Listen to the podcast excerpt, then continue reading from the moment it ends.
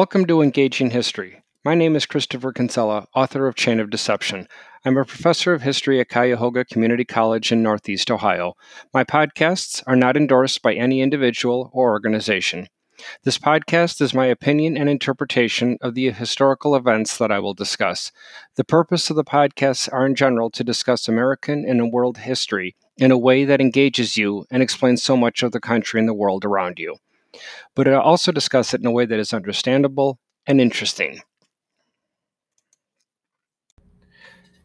Great to know that you're back as we continue in our series on the second half of world history, where we're going to get closer and closer to the brink, of course, to the largest conflict in world history, both in terms of human lives, the most important element of any historical situation, episode, call it what you want, as well as, of course, in terms of money. In the previous episode, on podcast episode 21, we looked at the various factors that were leading to a destabilized World War I economy. We examined the war debts primarily paid from Germany. We saw the way that the Saar Basin and the Ruhr Valley, those prime economic hotspots for Germany, were taken over by France. We looked, of course, at the way, and no surprise, that anxiety lingered throughout European society. We discussed the rise of the Nazi Party, in Germany, especially by 1932. We saw that when German President Paul von Hindenburg died, prior to that appointing Hitler chancellor, that Hitler combined the office of the presidency with the office of the chancellery into one, something again that was allowed in the Weimar Constitution. From there, we see that after Hitler's rise to sole ruler, what he was going to do now, in effect, is what we're going to begin to see here and discuss here in our 22nd podcast and our last one before the outbreak of what becomes known as the Second World War. Please note that if nothing more that is garnered from this podcast, if nothing more that you learn, it's no fault of any student. But sadly, the way the average student walks out of a high school history class, world history class, American history, you name it, when World War II is discussed, is by and large, what's examined is the damage that is done by Adolf Hitler, and he wasn't alone, Mussolini, Stalin, and yes, even the United States and our leaders clearly had some dark marks on their record for things that were done, of course, to Japanese Americans on top of Native Americans prior to that and at the same time. But what is oftentimes lost when teaching about Hitler's rise to sole ruler, as well as to the eventual outbreak of World War II, to the beginning of the Holocaust, is sadly that Hitler was a master at taking baby steps. He was a master of testing the waters. And some of you listening may, recoil at that, saying, "Oh no, Hitler I was introduced to, he could care less what people thought. He was running roughshod." No, that's the Hitler that was too late to do anything about right away. But prior to his getting there, what I want, if nothing more, for you to be able to understand is that by the time the Holocaust, as we know it and define it, begins, this is a series of events that started with incrementally small steps. And again, I use the term baby steps. Same thing with World War II. A common way that I'll gauge where my students are at is I will throw out a true-false question saying that Hitler began to acquire territory that was not his, starting on September 1st, 1939, with the outbreak of World War II. The average student says, "Oh, true." No. Hitler had already acquired so much territory before World War II even broke out. Where then, do you ask or wonder, were international leaders? Why didn't they step in? That's what we're going to take a look at. This is part of the record, which is oftentimes glossed over or ignored in the average academic institution. So when we're going to begin, we're going to start, of course, with the isolation of the German Jews. Please note that in terms of isolating the Jews, it was based on biology, not religion. Hitler's hang-up was with the biological makeup, as he interpreted, of the Jews. His internal hatred of the Jewish community, as we saw in discussing Hitler's, literally his infancy and his youth, the fact that, again, he could have had a male relative that possibly was Jewish, meaning that Hitler might have had some Jewish blood, which now is almost impossible to prove. So when Hitler goes after the Jews, he is using them largely as a scapegoat. But that was not his ultimate political objective. Hitler's top priority had nothing to do with the Holocaust. It had everything to do with military and politics, as we'll see in this podcast and later on we'll discuss further. However, using the Jews as a scapegoat for German problems helped instill the fear in German society that if we get rid of this group of people, our problems will go away. So when Hitler starts with the isolation of the Jews, again, the Holocaust, the moment Hitler combines the office of the chancellery with the office of the presidency to become the Führer, the Holocaust doesn't immediately start there. He starts again with tiny steps. He first starts excluding any Jew from holding a government position or a civil service job. When that mandate is then sent throughout Germany, Hitler also, sadly, was smart enough to gauge what the reaction was from the community. What were the German citizens thinking in the north and in the south, east and west? When he didn't anticipate or see any resistance, he then upped it. So we won't go from exclusion from civil service jobs, we then boycott Jewish-owned businesses, keeping German business to ethnic Germans, as Hitler had said. Once again, no international or domestic repercussions from this. He then inches forward and renounces citizenship as starting in 1935.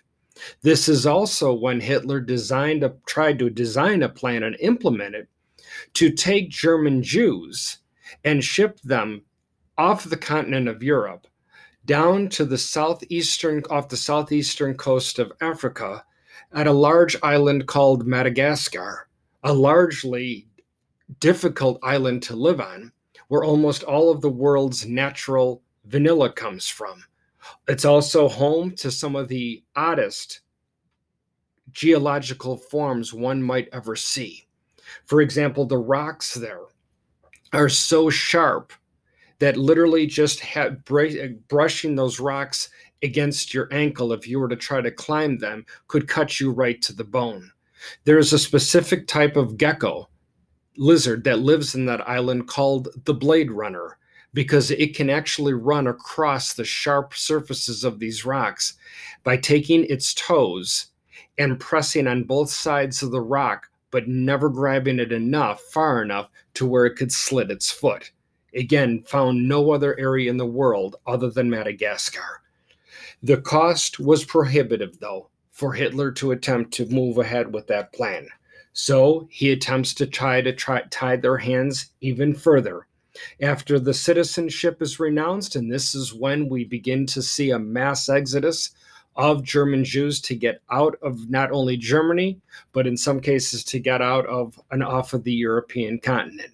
He then upped the ante by barring Jews from any kind of enrollment in an academic institution or trade school. So he's also shutting off their future. When, again, no domestic reprisals against this were on the horizon, when there was no international repercussions, largely to speak of, that's when Hitler physically then started moving ahead by forming what we'll eventually call the ghettos, and then the two types of camps that are not the same thing, the extermination camps and the concentration camps. Two different types of camps that we will talk about in a later podcast.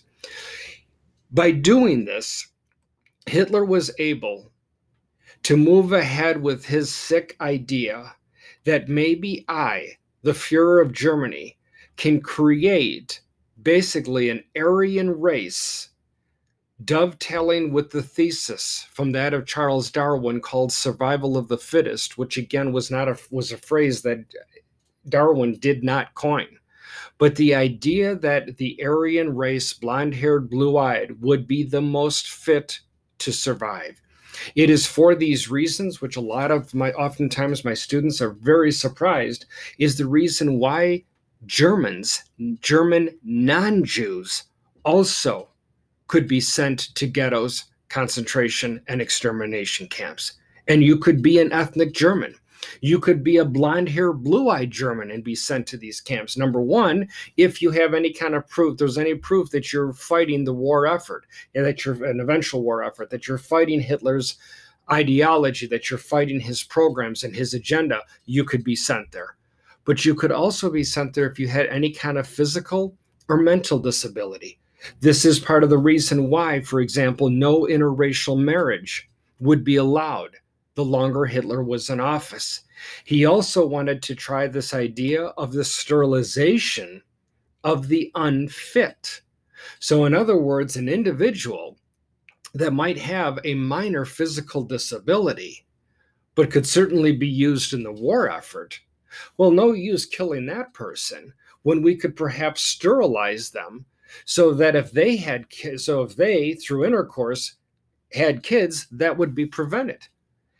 Now, what I'm sharing with you probably is no surprise to the average listener, both within the United States and my international listeners. But what sometimes my students are aghast is when I ask, where might Hitler in the mid to late 1930s have come across this idea of sterilization of the unfit? And oftentimes, when if I have the time in the class period, I'll ask them to see if they could think of a country or world leader that might have given them the idea. And it's interesting the way students will say, maybe it came from Mussolini in Italy or Stalin in the Soviet Union. But in my 20-plus years teaching at the college level, nobody has ever guessed the country where sterilization of the unfit had already been going on for years, and that is none other than the United States of America. For my domestic listeners, I know this is hard on the ears, and this is the reason why I will encourage you right now to go ahead and pause this podcast and look up this term on YouTube. It's called Fixed to Fail. That's what I ask you to take a look at, Fixed to Fail. It's only about 4 minutes.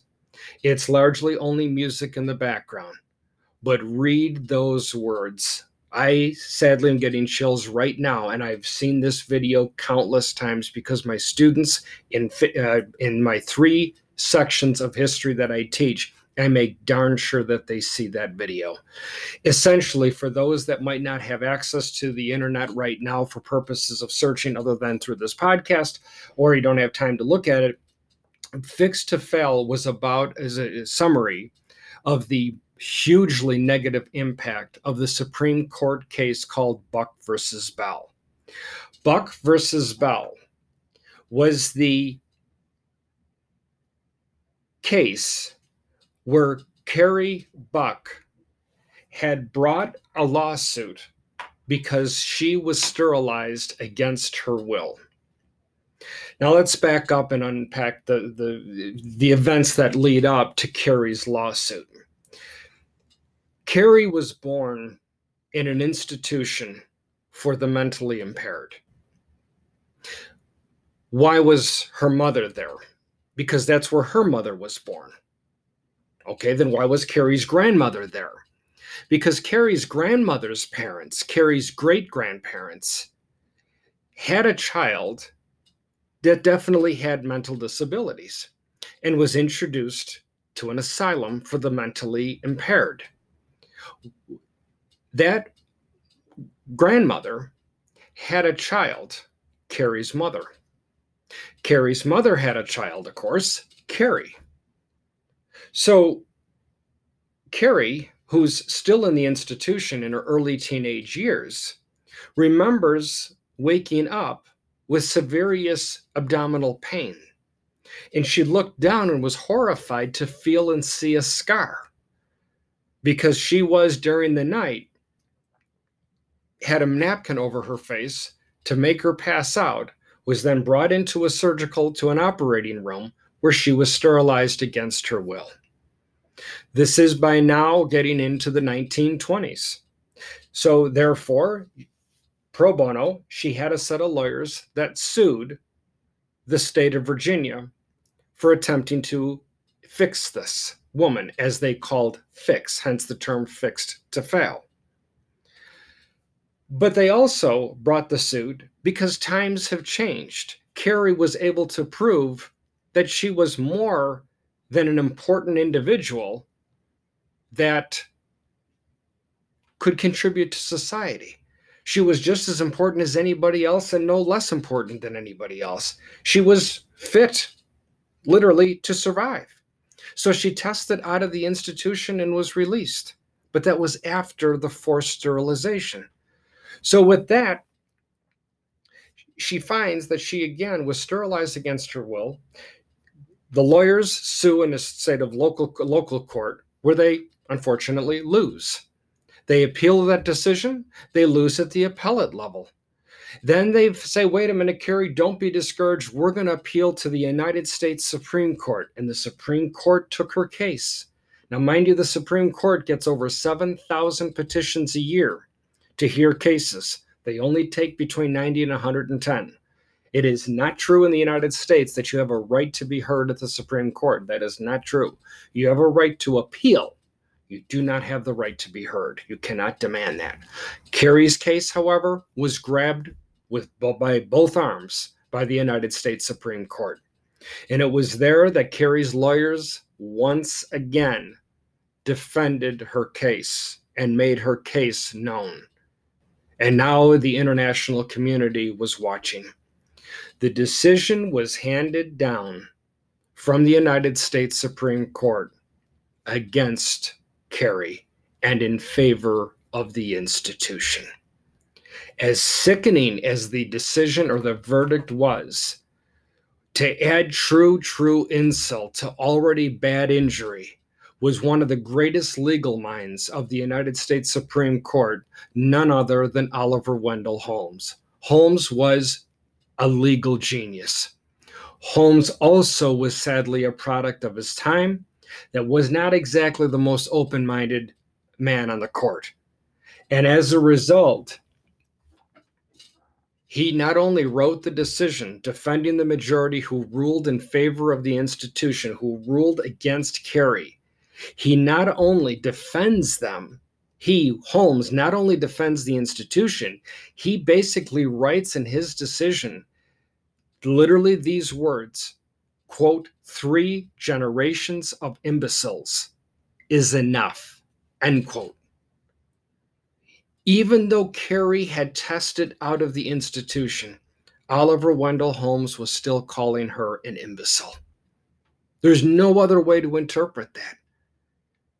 This Supreme Court case results landed on Hitler's desk. He reviewed this, even though, again, it didn't happen right at that time as Hitler's at the top of his power. But the history of this case, he definitely researched. From there, this idea, and again, it wasn't just Germany that was engaging in sterilization of the unfit. It wasn't just the United States, but the United States was clearly one of the pioneers. Because of this, oftentimes, my students are aghast to realize that Oliver Wendell Holmes clearly was calling Carrie, Carrie's mother, and Carrie's grandmother idiots. The modern term for imbecile is an idiot. And that's what he's calling. That's what he called them. It's in the court record. I show my students that where I don't want them thinking I'm paraphrasing. I don't want to think I'm misremembering. If that's even a word. I want them to see with their own eyes those words by Oliver Wendell Holmes. Now, as we move on, I have to ask a question, of course, which nobody can answer, but I'm going to ask my listening audience the same question that I ask my students. Anybody wondering how Carrie's mother got pregnant? Or Carrie's grandmother, for that matter? Yeah, you're thinking to yourself, oh, you never thought of that, did you? Yeah, I didn't know. Like, Carrie's grandmother must have got married in the institution, huh? Wow. No, she wasn't married. She wasn't married any more than Carrie's mother was married. Carrie's mother was born as a result of Carrie's grandmother, being repeatedly raped and then had a child. Carrie's mother was repeatedly raped and had a child, Carrie. Carrie, who at that point in her early teenage years thought, okay, this woman's becoming of age. She's going to be in here the rest of her life like her mother. We can't have that again, so we're going to sterilize her. Rather than making sure the girl is not raped, they simply sterilize her. So again, don't take what I'm telling you here to my word for it. Please go look at that video and countless other information on that called Fixed to Fail, the 1929 Supreme Court case of Buck versus Bell, B-U-C-K versus Bell, B-E-L-L. Along those lines, so in terms of, again, Hitler's foundation for the creation of the Aryan race, number one was to eliminate interracial marriage, also no marriage with anybody that had a physical or mental disability, two, sterilization of the unfit, and there was a third one, and that was loans with low to no interest for early marriage as well as for tax breaks. Remember, again, the significant portion or the percentage of European society, specifically young males, that was killed as a result of World War I. This is Hitler as well as Mussolini's efforts to try to get couples to get married sooner and to have kids sooner by offering, again, tax breaks and low interest or no interest loans for the purposes of purchasing a house, etc. So this is, again, as Hitler is in power, he starts his agenda, his sick agenda of the isolation of the German Jews, simultaneously with his agenda of creating the Aryan race. Now, what about his economy? Oftentimes students are questioning, does that actually improve with Adolf Hitler, or was that a myth? Absolutely not, it improved. The economy under Hitler skyrocketed. It beyond strengthened. For various reasons. Number one is that the republic works and government spending. If you don't believe that works, then Franklin Roosevelt would never have been a four-term president. Forcing the government to spend money through loans that it can borrow in order to create different public works through government spending helps to put people back at work. You have your payroll taxes now, you have money coming back into the coffers. Overall, the appearance of the country was also improving. But please note, all of this was being done by Hitler in a silent preparation for war. To the point that if anybody who mistakenly thought that Hitler's pedal to the floor was 100% just to get Germans back to work and pay off that World War I debt, think again. Because strikes and collective bargaining wouldn't be allowed. Leaders of those collective bargaining and unions could find themselves tortured and killed if they attempted to recruit or attempted to intervene on behalf of the employees. The Labor Front, an organization that provided vacations and recreational activities. So for this reasons, the average German wasn't really discouraged that unions and collective bargaining were fallen by the wayside. They had these things now called guaranteed vacation time and recreational activities. As a result, class levels, as Hitler stayed in power, slowly disappeared. As Germany, physically, economically, politically, all was strengthening. You might ask, what then was the international response to all this, specifically the United States? Well, to put this into perspective, mind you that Hitler attempting to try to exterminate the Jews was already in place now by the late 1930s for years. His ability to try to create the Aryan race going on again for years. Yet, by 1939, 1938, that time period, Adolf Hitler Now, I ask you to ask the question, what was America's response to Adolf Hitler's efforts, to Adolf Hitler, the man?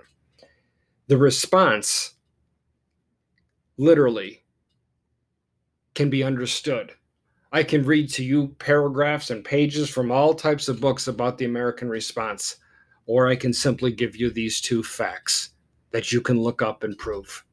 That yes, Hitler, America was so proud of the efforts of Adolf Hitler that he was not only nominated, but actually made the 1938 Time Magazine's Man of the Year. Look it up. The Man of the Year for 1938. And if you think that's bad that Hitler got the 1938 nod, look up 1939 while you're at it. In fact, throw in 1941 too as well, and you'll see that the man that was nominated in 39 and in 41 was another ruthless dictator, that of Joseph Stalin. You think by 1941 that Time Magazine would have got out of the business of trying to nominate somebody for a Person of the Year. That said, if you is occasionally a student that say, yeah, but you know, maybe they didn't see all the facts, maybe this, maybe that. Consider this, if you don't want to use the Man of the Year as proof positive of America's response to Adolf Hitler at this time. Believe it or not, he was also nominated to receive the 1939 Nobel Peace Prize. When I share this with my students, you can hear a pin drop. They had no idea that that was the international reaction to Adolf Hitler's efforts. You see, again, Hitler was taking all of his destructive efforts and was going so slowly that it was falling under most people's radars. And for those that it did hit the radar, well, maybe a little bit of Machiavelli entered their mind, where the end justifies the means. And please remember, for those not familiar with the Nobel Prize, to win the Nobel Peace Prize, I literally would like to read to you the one sentence definition of an individual worthy of the Nobel Peace Prize. Quote, "Those who, during the preceding year, shall have conferred the greatest benefit to mankind." End quote. I'm going to read that one more time, make sure you heard me right in case you turned up the radio or turned up the volume here. Quote, "Those who, during the preceding year, shall have conferred the greatest benefit to mankind." End quote. That, ladies and gentlemen, is your Nobel Prize that was supposed to go to Adolf Hitler in 1939. Because war broke out, no prizes were awarded that year. So that, ladies and gentlemen, is the Adolf Hitler that I'm introducing you to, from infancy in those prior podcasts, to his teenage years, to his young adult years, and now as the Führer of Germany, stepping on the edge of one of the greatest calamities in all of world history, what will be known as the Second World War. And that's what we'll begin with in the next podcast. That said, a quick update on the Soviet Union. At this time, under the leadership of the successors to Vladimir Lenin, that of Joseph Stalin, that industrially, they were actually outpacing Europe, but the cost in human lives was astronomical. Remember that the Soviet Union was also partnered with Adolf Hitler and Germany from the Rapallo Act, because I'm sure what was going through your minds too is, hey, what about Hitler? How did he get that economy booming? What exactly was he building? What was the corporate Germany actually making? Instruments of war. No, they couldn't have, Chris, you say, because the Treaty of Versailles prevented Hitler from making things like fighter planes, tanks, and other weapons. Exactly. It didn't say that Hitler and Germany can't make the parts. So the parts to these war machines were made, then shipped into the Soviet Union, where they were assembled. Once again, Hitler sadly mastering his ability to manipulate those treaties of Versailles, which were attempting to corner and crush the country of Germany. Crush Germany was what it attempted to do. Beginning with the next podcast, we're going to see how Germany is going to crush almost all of Europe.